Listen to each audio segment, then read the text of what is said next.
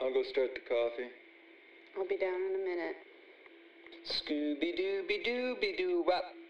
Pastor and Laura, wake up. Good morning. Morning. Welcome to the morning Bible study. We do about a chapter a day. Yesterday we uh we did one section though. It was Mhm. about prayer. And we were talking about something and I just wanted to return to it really quickly before we get started. So what were we saying? What we were talking about Being bold in your prayer. Yeah, and I was thinking about it. What's the difference between being bold and being like too risky, you know? Like, it's kind of a fine line, you know? Mm-hmm. I was thinking about Esther, for example. Everyone always like talks about how bold she was, that she believed Mm-hmm. she could just walk in and say these things to the king. But at the same time, in a different light, someone could be like, that's not, you know, a good risk to take. Like, you could have been killed and you could have, you know, this could have happened and this could have happened. It could have ended poorly. Like, you know, when you do something bold, there's always a chance that, you know, it's not going to work out. Right? Yeah, she did. She was. Maybe we just pick an example, but she did tell um, Mordecai she was going to wait three days, and she was considering it, and she kind of backed away from it. But you're right. Yeah, she did have to think t- that, well, I'm either going to be killed or this is going to happen. But I think that her boldness in that situation was I mean, There was really there- no if there other way. wasn't an element at risk, then being bold wouldn't be being bold, right? yeah, Like it's not brave when you go to the grocery store. right or jump into like walk into a pool, you know, like taking the stairs. That's not brave, you know. But when you jump in or you know, like you do something slightly risky, then that would have an element of boldness or brave. You know, I don't know. Mm-hmm. So I was thinking about how we were talking people who make a bold ask for God, like, and then we got to the phrase, I do believe, help me overcome my unbelief. And I said I thought Luther said that, and I was trying to think of something, and I looked back and I thought of it. And now I can't find it. Where is it? Oh, yeah. So I was thinking of Luther's explanation for hallowed be thy name. And it's not have really anything to do with this. it's just similar in the phrase. After they say, God's name is certainly holy by itself, we pray that we too may keep it holy there's a section that says how is god's name kept holy and it says god's name is kept holy when his word is taught in its truth and purity and we as children of god lead holy lives according to it according to it help us to do this dear father in heaven but whoever teaches and lives contrary to god's word dishonors god's name among us keep us from doing this dear father in heaven so when you said Lord, I do believe. yeah, help me overcome my unbelief. I was thinking of the line, help us to do this, dear Father in heaven. Because when I used to teach third grade, we used to memorize these commandments and their explanations. And there was one really animated class that said this in a very, like, well, authentic way. They were like, help us to do this, dear Father in heaven. Like they're calling out for help.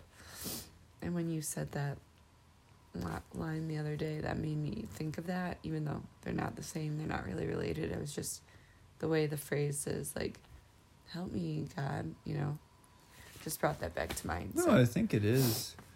I think it is the same thing. because you're praying to God for help, you know, and then you're saying, "Help me to do this." But So it's but it's really, like I these want help, and then explanations are not. The explanations are not prayers. The explanations are like, this is what the petition means, and this is the only explanation that Luther wrote that includes prayers. The rest of them are like, God's kingdom comes. So by His grace, we lead a godly life now on earth and forever in heaven. Like they're just telling you what it means. And this is the only one where it says, Help us to do this to your Father in heaven. Keep us from doing this to your Father in heaven. So I just thought that was interesting, but it doesn't really relate to prayer except for that it's an explanation of a prayer. Hmm. And maybe he got it from that passage, which I forget what it is. Yesterday when I was searching for it, I found it. It's like Mark 9, 20 something. Hmm. I don't know. Anyway, that's a little follow up to yesterday's prayer section. So today we are on Luke 10, chapter 11, verse 14. Wait, This- what? What? You said Luke 10, chapter 11, sorry. verse 14. It's like, oh my goodness. Well, I, I was look, The 10th book of Luke. I was looking at the heading in the corner of my Bible that says Luke 10, but obviously on this page, Luke 11 starts. Okay. Starting over. We're on Lucas. Luke, Okay. Luke 11, verse 14. It's early, man. It is, dude. Luke 11, verse 14. Jesus and Beelzebub. Am I saying that correctly? Mm-hmm. Okay. You're going to say Lord of the Flies if you want to. I don't want to. Okay. Okay. uh, 14. Jesus was driving out a demon that was mute. When the demon left, the man who had been mute spoke, and the crowd was amazed. But some of them said, By Beelzebub, the prince of demons, he is driving out demons. Others tested him by asking for a sign from heaven. Jesus knew their thoughts and said to them, Any kingdom divided against itself will be ruined, and a house divided against itself will fall. If Satan is divided against himself, how can his kingdom stand? I say this because you claim that I drive out demons by Beelzebub. Now, if I drive out demons by Beelzebub, by whom do your followers drive them out? So then, they will be your judge. But if I drive out demons by the finger of God, then the kingdom of God has come to you. When a strong man, fully armed, guards his own house, his possessions are safe. But when someone stronger attacks and overpowers him, he takes away the armor in which the man trusted and divides up the spoils. He who is not with me is against me, and he who does not gather with me scatters. When an evil spirit comes out of a man, it goes through arid places seeking rest and does not find it. Then it says, I will return to the house I left. When it arrives, it finds the house swept clean and put in order. Then it goes and takes seven other spirits more wicked than itself, and they go in and live there. And the final condition of that man is worse than the first. As Jesus was saying these things, a woman in the crowd yelled out, Blessed is the mother who gave you birth and nursed you. He replied, Blessed rather are those who hear the word of God and obey it. All right, I got a lot of questions. Okay. Okay, first of all, the first verse Jesus was driving out demons, or a demon that was mute. It seems he's driving out a demon, and the demon made the person mute, unable to speak. There's another one where I think the man is deaf and mute. In the other case, when he spits on the ground and he touches his tongue in a Hmm. different uh, one. But yeah, for whatever reason, this man is not able to talk. And he drives out the demon. But demons were angels before they fell. So Mhm. technically, demons should be able to talk. It's not that the demon was mute, it's that he caused muteness. I Because Yeah. muteness is like a human flaw. A demon is a spirit. Demons don't have mouths and vocal cords, right. they just speak like angels do. They wouldn't have a flaw like they couldn't talk. No, I don't think it's a flaw. I think it's what he was causing the person to do. So it could say Jesus was driving out a demon that caused a man to be mute. Yeah, and the only thing that I would consider is if the man is mute or if the man is demon possessed and the demon does not um, cause the man to speak in demonic noises or to shout anything out or you know to do anything Hmm. so the demon is not exhibiting anything vocally through the man Right, right. it doesn't mean that he's flawed it just is that but Well, I mean, it makes it sound like the demon that was mute. Like the demon couldn't speak. It couldn't, because most of the other demon possessions we hear about, like they're yelling and screaming and mm-hmm. you know scaring people and speaking out against Jesus. But this one is not. But it's not because the demon can't. It's choo- this is how it's choosing to torment this person. yeah we know so little about demons i would um, have to look a little bit closer i think the it's a good question um, and this is a cop out but the point is that the man is possessed by a demon not really with the I know that's the point. I'm just saying that No, it caught me off guard. Yeah. Like, how could a demon be mute? That's like saying an angel has a broken leg. Like, spirits can't have a physical flaw. Doesn't make any sense. They're not physical beings. What happened gabriel oh you know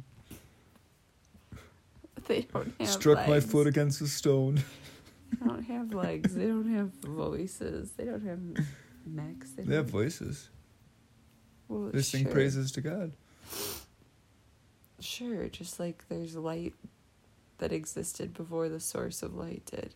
Doesn't make any sense Hmm. to us. Right. We can't have a voice without our body parts. But spirits don't have bodies. Mm-hmm. So where do their voices come from? It Doesn't make any sense. Well, that's assuming that in a spiritual world, you actually need to create vibrations in air. You could just read everybody else's minds. You you I don't know. I don't know. communicate telepathically. This is This Yeah. is getting off topic. yeah, and it's all speculation. So, okay, next question. Objection, speculation. okay. Um, okay. By Beelzebub, he's driving out demons. Other tested him by asking for a sign from heaven. Well, why did they say they're asking for a sign from heaven when he just did this sign? this is, that was silly. Because other people have driven out demons too. So, what kind of sign would be like only from heaven that only God could do? Um, it would be like what Elijah did, having fire fall from heaven, Mm, okay. or yeah, I guess that'd be a good one. Because then the disciples, disciples say that at some point too. Oh, should we? We talked about that I think a couple chapters ago. Should I bring down fire upon this city for doing for not Yeah. inviting you in? Um. I mean, parting a river. So. Okay. Mm. I think I understand what he's saying in the next section. A kingdom divided against itself will be ruined. He's saying, like, if I was doing this in Satan's name, Satan can't drive out Satan. Because it'd be like Satan fighting against himself, Yeah, and what benefit would that have? right? So that that paragraph is kind of like that. Um, but then these next analogies about the house. Strong man. When a strong man guards his house, when someone stronger attacks, he takes away the armor and divides it up. So saying the strong man is demons, but someone stronger would be God No, and takes away the armor and divides up the spoils. no, the demon. The demon is the robber, or the one that comes in. Uh, The strong man is the person. So the one that is possessed. So we are Are you sure about this? Are you speculating? No, I'm sure. Okay. Just this I don't know this section very well. So the somebody is there and they have They're guarding their th- own they're selves. they're guarding themselves, yeah, and their soul and But then when someone stronger attacks and overpowers him, he takes away the armor in which the man trusted and divides up the spoils. mm-hmm. So it means he's like he takes away all the defenses that the person has. yeah. Then that's the end of the story. Right. he so goes on to a different analogy. no, it's the same analogy. He says, He who is not with me is against me, and he who does not gather with me scatters. And then he says, When that demon is driven out, he goes uh, into Yeah. the arid places and then comes back and brings other people with it. So, but now he's not speaking in analogies about robbers. He's talking. He's explaining more of it. Mm, okay. So if, let's say, someone relies on their own strength to Mhm. fight against demons or evil or whatever it is, Okay. and if you're not relying on God, at no matter how strong you think you are, there are things that can overpower you and ruin your life or hurt your spiritual faith. And So if it it's faith yourself. So when he says, okay, so if you're trusting in yourself, mhm. The demon or whatever it is gonna overpower you and divide up your armor. Mhm.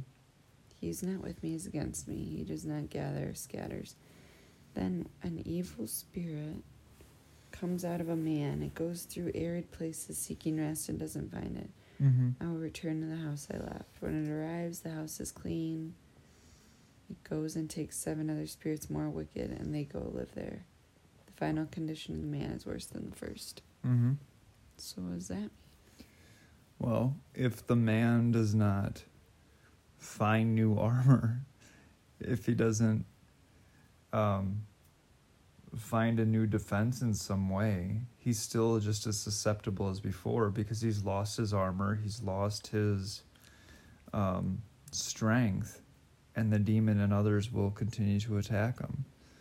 I mean, this is, you see this with um, people that are fighting against some sort of sin in their life that many times they'll uh, have a period where they are free from that sin. Let's let's say it's I don't know drug abuse. So somebody has this issue with drug abuse and addiction. They fight against it. They are now living a new life if they don't build up a new defense with the Lord and grow stronger, at some point they could relapse and fall into a much worse state because then all of these other things continue to flood back in. Mm-hmm. So, same is true with demon possession. If we don't continue to build our armor and our strength through the Lord, we make ourselves susceptible to things that would drive us away from our God. Okay, so what you said makes sense.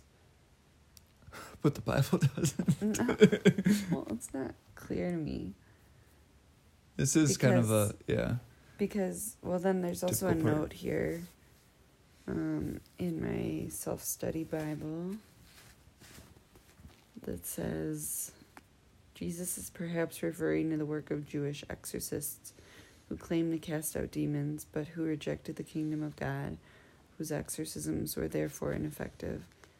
Um, see Matthew 12, where Jesus makes a similar comment about the Jewish nation of the day. Oh, wait, here's the note I meant to quote. the um, finds the house swept clean. The place had been cleaned up but left unoccupied. A life reformed but lacking God's presence is open to reoccupancy by evil. Which is what you said, Yeah, that's just a lot more succinct. but I don't think when I read that first it was clear because it sounds like, oh, the house was clean and in order. Like this person got their life together Mm-hmm. and they're good now. But then they they go the demons go in there and it's worse than before. So I didn't understand why like clean and in order was a bad thing, but It's not a bad thing. It's good, but you still need to have some. And Yeah, you still need a stronger defense because you, as a strong man, are not strong enough alone to overpower it. I don't mean this to sound like I'm always criticizing the Bible and saying like it doesn't make sense or it's not good enough. No, but all these parables, that was the point. I know the point was to chew on them and continue to learn and grow through them. like you know this through study and someone explaining to you and now i know it because you explained it to me but if i just picked it up by and i was alone i don't know that i would like get that out of here if it would say like when it arrives it finds the house swept clean and put in order but no no one is guarding it Mhm. then it takes seven more spirits and they go live there. Like the fact that it's not guarded is important. Now, obviously, it doesn't mention anything about a guard, but it doesn't mention that it's not guarded either. You know what I mean? Like it just Yeah. seems like it could be slightly more clear if with the addition of like one more thought. But Yeah, I think, well, I know there are many parts of the Bible like this, that this is the way that Jesus taught, and this is the means that the Holy Spirit gives to us. And a lot of it is through stories. And Jesus makes that point um, that we say, I thank you, my Heavenly Father, that you have revealed these things to little children, yet you have keeping that or kept them hidden from the wise and learned. yeah, That there's there are things that take eyes of faith to see Mhm. that if you're just looking at this with just a critical eye going, Oh, this is doesn't make sense. Yeah, the unbelieving eyes won't see this. are you saying I'm an unbeliever? No. No. I'm saying you are looking at this as someone seeking understanding. And it's not. Having eyes of faith does show us a lot that others don't see, but it's still. It's faith seeking understanding. And there are sections of the Bible that it's not like, you know, you get baptized and then it's like you get downloaded into your mind everything that the Bible means. It's a lifelong study where you continue to grow and get stronger by looking so at these things. this section is saying the devil can't drive out itself mm-hmm. and if you're driving out a, de- a demon Mm-hmm. you have to have god there it can't be an empty power human strength or the devil because if you use any of those things the devil or the demon will come right back and so he's speaking against these people who are doing exorcisms but Mm-hmm. don't have true faith. And he's trying to show them that he is true God, not just an a random exerciser. Yeah, I think another way to think about it is he's looking for permanent solutions, not temporary ones. You know, someone can fight through something. again, if you want to go back to my example of like a addict or an alcoholic, if you look at the uh, AA 12 steps, what are they right away? They admit that they need a higher power. Mm-hmm. You know, they need something stronger to help them through this situation. And that's Yeah, true with a lot like of a- sins in our life where we could stop them temporarily. But unless we build a network of people that are going to help us and look to God, Mhm. you know, we're not going to be strong enough to keep it out of our lives forever. Okay. So I just had a lot of questions about this. When he gets done saying it, a woman yells out, Blessed is your mother who gave you birth and nursed you. Mm-hmm. Do all these people understand what he just said, or are they kind of. the meaning is hidden from them again? I think they understand it. And again, he could have spoken more Sure. at this point. And then he says, Blessed are those who hear the word of God and obey it. Mm-hmm. That applies to this. Yeah, goes back to the the lesson. What made Mary uh, good is that Sure. she believed in Jesus as her savior, Yeah. and we have examples. It's not just she gave birth to Jesus, but you hear of her at the cross and with the disciples on uh, Pentecost, continuing to worship God and looking to Him for help and strength. Mm-hmm. Yeah, so he's going on and on about his power is true true power, not not the devil and not human power. Mm-hmm. And then they say, Blessed is your mother. And then he says, No, blessed is everyone who has true faith. Mm-hmm. So, yeah, I guess it all ties together. Yeah, and it's not a, um, you know, the idea of like a deity at that time. You would have all these gods and goddesses that would have, you know, mothers from the Greek gods or the Roman gods or whatever they are. Oh, yeah. and like the power would just be in one family and he's saying no the power is anybody who has the word of god because the this is what makes you part of the family this is what gives you power it's not your lineage and especially if he's talking about um, the jewish leaders you know that would be kind of an indictment that it's not your position it's your your faith